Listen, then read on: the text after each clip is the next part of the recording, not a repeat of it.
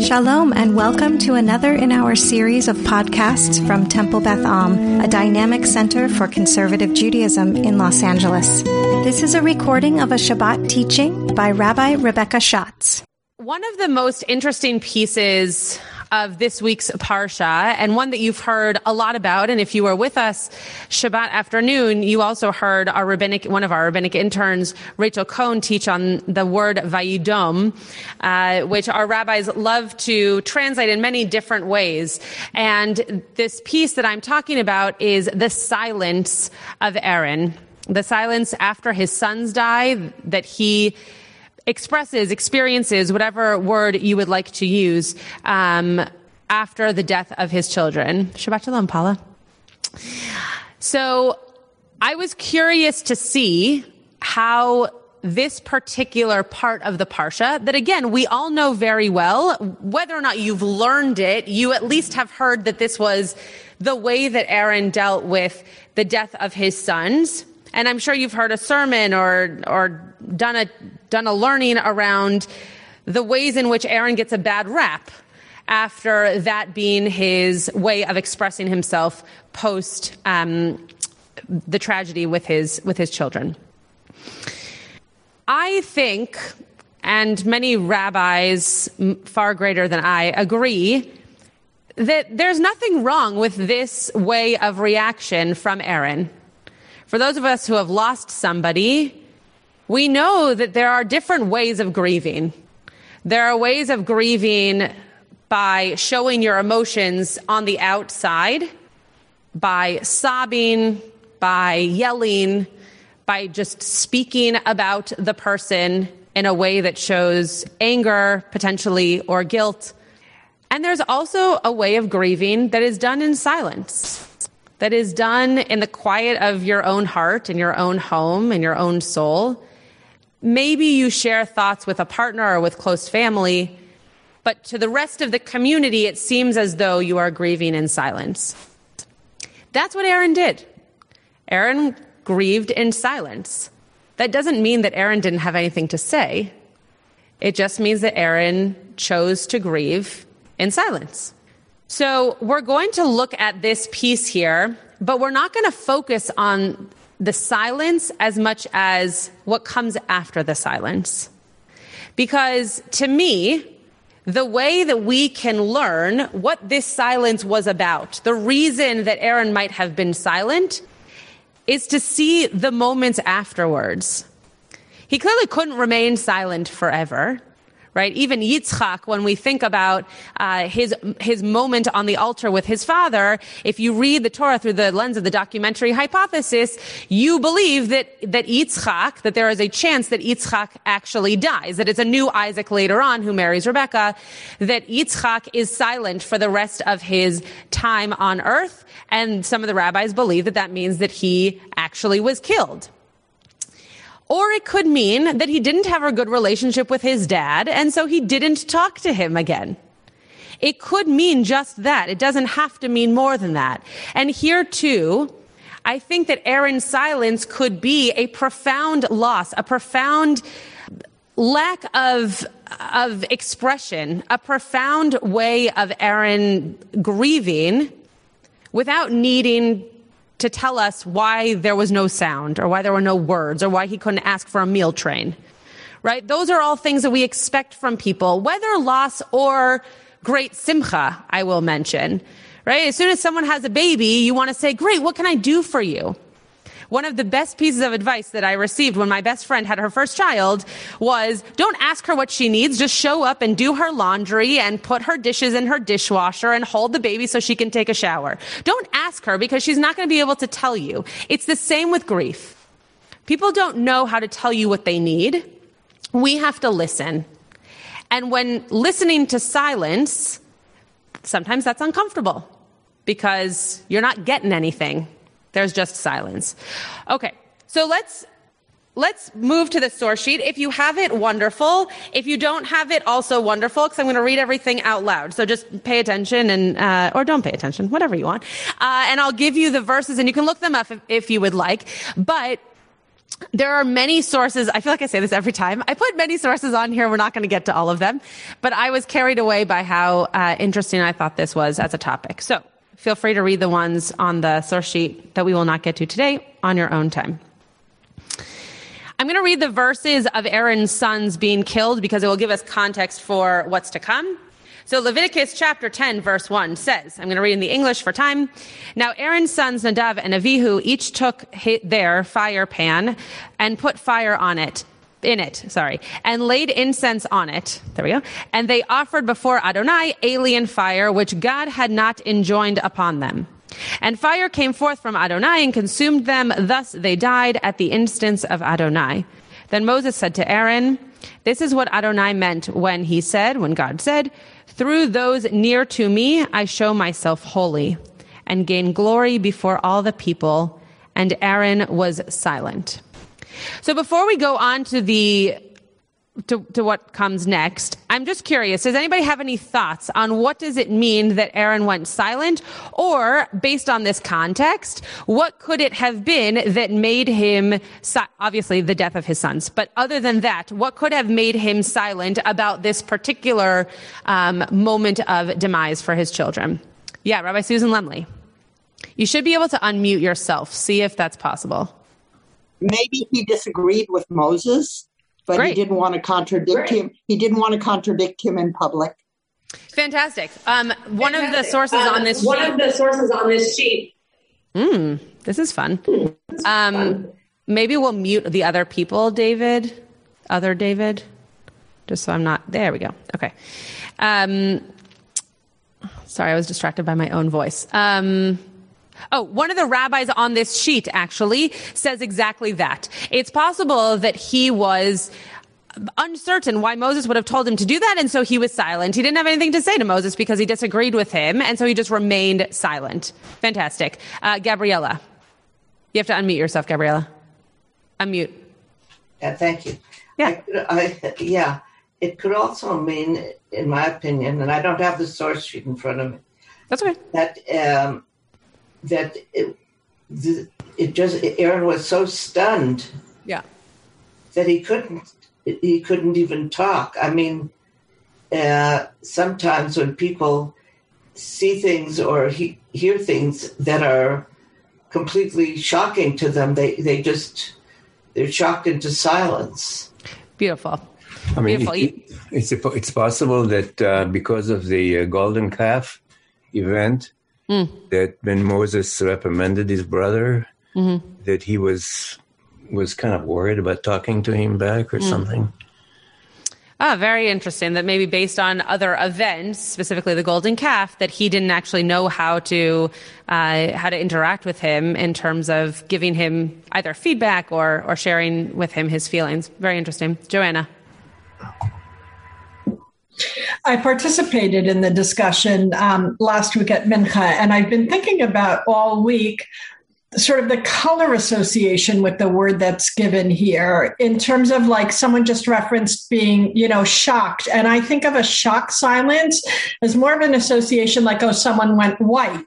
And vayidom suggests a red you know uh, it's closely related to the word for being red which to me suggests anger either at moses because you look at what moses said and maybe that was a thing to say, but not in this moment. And, mm-hmm. you know, as someone who's personally gone through grief, the people who have meant the most to me have been the ones who could read where I was at the moment mm-hmm. and say or not say the right things. Mm-hmm. Like they were just so able to read me. Mm-hmm. And, you know, a bit of anger at Moses for not reading him properly. That wasn't the right thing to say at this moment. Mm-hmm. Um, and or anger at God for what God had done for seemingly unexpected yeah. So what Joanna's doing here is she's mentioning that the word Adom, which is not in terms of its root connected, but it sounds similar to Vayidom, uh, that that would seem to be a type of anger rather than a type of shock or a type of embarrassment. Uh, it's very possible. I think that there there is a lot of anger that we'll see in Aaron's response. Again, the part that was kind of most interesting to me is his response to this, uh, and Aaron does seem to want to put Moses in his place and say, this is not a moment to teach me a lesson. This is a moment to just sit with me, give me a hug, or, or don't do anything. Just be there. Um, and so potentially the Vayidom is connected to the idea of Adom. Uh, yes, Brant, last thing, and then we'll move on to the next verse. I'm, I'm more focused on what Moses says to Aaron. Yeah. I mean, look, some your brother's sons just died, and you Yeah. turn around and say to him, "Look how great God is." And to me, it's kind of like reading the translation of the Mourner's Kaddish, mm. which really isn't about mourning; it's about how great God is, mm-hmm. and that's always struck me as an odd thing to say to, you know, when people are in mourning. But this is the mm-hmm. same sort of thing, mm-hmm. and that so I interpret this because this is the first time we see this. You know, someone dies and you say, God, your your own brother says, "Hey, God is great," and Aaron is like, "What the hell?" And he basically is silent, in part for anger and in part because he's in grief. But it's an odd thing to say to your brother when he just lost his kid. Yeah. It is definitely a bizarre thing to say. And if we think about the way that we colloquially, colloquially, uh, anyway, um, say, couldn't get that word out, uh, say that we are sorry for someone's loss in Hebrew, we say Baruch Dayan Ha'emet, which if you translate that, it's actually a very difficult sentence to say to somebody after they've lost someone. Blessed is the judge of truth. Oh, all right. It, it- that's a it's a that's a hard pill to swallow for the similar reasons that Brant just said. That in in a moment of great loss, for some people, not for everybody, for some people, bringing up the greatness of God in that moment is difficult because if God is so great, then why didn't God save the person that I love? So let's let's go to the um, Devorah. I saw your hand. Let's just go to the next uh, the the next piece here, and then hopefully your comment will will connect. So in between verses 3 and verse 19, which I didn't put on the sheet, or else this, this would be like an eight page source sheet, uh, there are multiple ways in which Moses is trying to get the people to still sacrifice. You can read through it if you would like in, um, in a Chumash or in a Bible. And there's this one point, this turning point in verse 19, where Aaron finally speaks. And Aaron sp- speaks to Moses and says, See, this day they brought their sin offering and their burnt offering before Adonai, and such things have befallen me. Had I eaten sin offering today, would Adonai have approved? Right? Like, excuse me, sir, how come you seem to think that we need 16 verses of you giving me all of this instruction around something that seemingly just took my children away and you think they're going to do it better so you now need to teach them how to do it better so that other people don't die? How is that helpful to me right now? Aaron comes back and says this and then and when moses heard this he approved. Moses doesn't say anything. He approves of what aaron is sharing with him in his correction to moses and I think it's also Moses' way of saying, Got it. I get it. I'm reading you, finally. I understand that what you need from me is not to move forward. There are different people in this world. Some are doers, right? As soon as someone dies or as soon as a baby is born or as soon as something happens, you rush to be, you are the first person on that meal train. You put the meal train together. You are the first person at Shiva. You are the person who makes sure that at the funeral, the family is taken care of and gets to their car without 800 people crowding them. There are some people who are just like Moshe in that moment. And that's helpful at times. But in Aaron showing his silence, Moshe should have been able to identify that that's not what Aaron needed. It might have been what Moshe needed, because remember, these are Moshe's nephews. So it might have been what Moshe needed. He might have needed to just move on and get through it by doing. But Aaron didn't. And so in the relationship between Moshe and Aaron in this moment, Moshe should have been more aware of what Aaron was really not doing and be able to react to that. Devora, did you want to share something? Just unmute yourself first. There you go. Uh, wait, you muted yourself again. Unmute.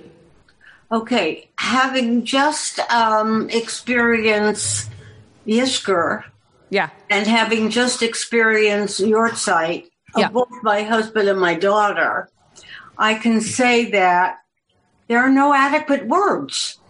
There are no adequate words whatsoever that can give you consolation in the depths of your grief. Maybe down the road, Yeah. you can expect and accept mm-hmm. words of consolation. Mm-hmm. But actually, the reality is there are no words that are adequate. And the the worst thing I feel that someone can say to someone who has a loss is to say, "God needs needs your daughter, needs your husband more than you do." Oh no, don't tell me that. Yeah. I just as a information that is not a it is not a helpful thing to say to someone that's in grief. I could not agree more. I agree. Thank you. And there there's something very interesting in our tradition and you know this Devora that when you go to a shiva home you wait for the person who is grieving to speak to you first. And that's awkward. It's really awkward because you want to make them feel better and eh, humans do that by speaking and by sharing words. But as Devora is mentioning any of us who have been to a home for Shiva know that sometimes that's actually exactly what is needed. You need to just sit in silence, or at least you need to wait until the person who you are visiting is ready to speak to you. Because then you can really comfort them because you know what they need. So the Tur HaAruch on the verse Vayidom Aharon says, Aaron remained silent. He then quotes Nachmanides, Ramban, and uh, who says that Aaron wept aloud, but then remained silent. So it's possible that there was there was a moment in which Aaron did share very loud emotion through crying. Nachmanides is saying, but then what the Tur HaAruch is adding on here is that then he remained silent right? He kind of got it out at once and then continued in his grief in silence. So let's look at the at the um, the verse where Aaron does finally speak up.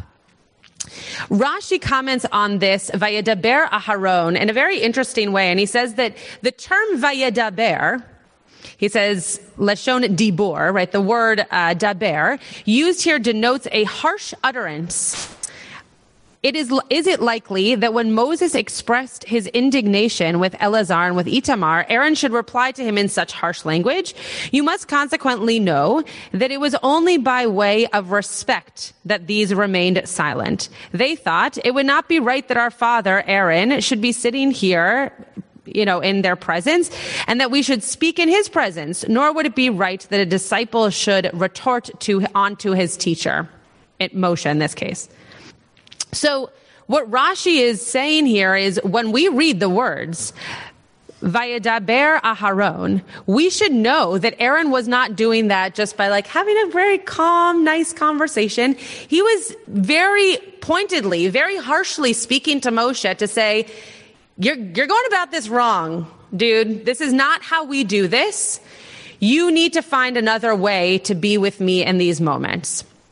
The next, the next uh, piece on this same Vaydaber Aharon El Moshe comes from the Or HaChaim, and it says, um,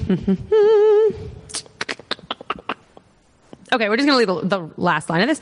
Aaron's outburst may therefore be interpreted as the complaint of a father whose feelings of mercy toward his children have been aroused. That all of a sudden, as Devora was saying, sometimes words in the beginning moments are not what's necessary, but then it kind of hits you, right? You all know that there are stages of, of grief. I'm not teaching you anything you don't know, but sometimes that stage of grief of of understanding what has happened comes with anger and then comes with words. And that's what happened to Aaron here, according to the Or HaChaim, that in the first moments of his children being taken away from him, he was silent. But then he sat with it. He sat through Moses telling all the people what to do around him. He was overwhelmed by what was going on, yet in his own thoughts. And then he became angry and so he spoke out.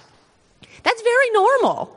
Right? It's, it's actually unbelievable to me that I've never heard someone speak about this part of the story and have only heard people speak about the silence because this part is what makes that silence feel so normal to us in modern day grieving and in modern day um, comforting. Right. It's the, it's the response at the end that makes it feel human. The silent piece, we don't all know or don't all feel as a way of us grieving. But the, the mention later on of Aaron needing to share how he's feeling, that we understand. That comes to play in everybody's stage of grief. It just doesn't always happen in the same timeline. So the last piece I want to share here is actually in the middle of verses 3 through 19. Again, a piece I had never focused on before, and my friend Rabbi Joel Dinnen, who many of you probably know um, from his parents, he grew up in Los Angeles. His parents are are well known in the Jewish community. He gave a drash on this verse. Again, I had never read this verse this way before, and I believe it adds to our understanding of how Aaron grieved. This is Leviticus 10 6. And it says this is coming right after Aaron was silent. Three verses later, which obviously in terms of time, we have no idea what that means. But three verses later, it says, And Moses said to Aaron and his sons, Eleazar and Itamar, other sons who had not perished, Do not bare your heads and do not rend your clothes, lest you die and anger strike the whole community. But your kinsmen, all the house of Israel, shall bewail the burning that Adonai was wrought, has wrought, excuse me. Moses says to these other two sons, to the siblings, to his nephews, don't worry about what you might need to do right now. We'll do it for you. We, the community, will grieve for you. And that in between Aaron's silence and Aaron's crying out, he might not have known that the community, right? This is not being said directly to Aaron, though Aaron is in proximity, it seems. It might have been that Aaron didn't know that the community was actually surrounding him to comfort him. But what Moshe was trying to do was corral the troops and make sure that they knew that there was a community, a community there, that even in their moments where they did not know how to grieve or did not feel like grieving, that the community was going to do it for them. So Devora brought up Yizkor, and I'm just going to end with one one little piece here um, that actually I came across when writing a a sermon for Temple Beth Am when I was an intern on the idea of Yizkor. Many of you know the practice of walking out during Yizkor. You stand up, you walk out, which uh, there's there's no judgment coming from me around that. And yet this seems to tell us that there are going to be people who are reciting Yizkor. There are going to be people who are in deep grief, who don't yet know how to express that they are in deep grief, who don't yet know what it means to say the words of Yizkor, or to say the words of Kaddish, or to recite or listen to the El Male. So the people who are around them during Yizkor, during Mourner's Kaddish, can be there for them as that comfort. You don't have to say the words because those aren't your words, but to be able to say, we are here for you as a community, whether you are silent or whether you are yelling out, you don't need to worry about how you are dealing with grief because we'll help you figure that out. So I hope that this piece of Torah that was new to me, and my guess is at least potentially a little new to those of you here this morning. I hope that we're able to think about this story, though this is clearly a de- depressing topic. I hope we are able to think about it in a very enlightening way. I hope we're able to think about the ways in which the mark that was missed was not Moshe not realizing the silence. The mark that was missed was that Moshe continued on, that he didn't just wait he didn't just wait to see Aaron's next move.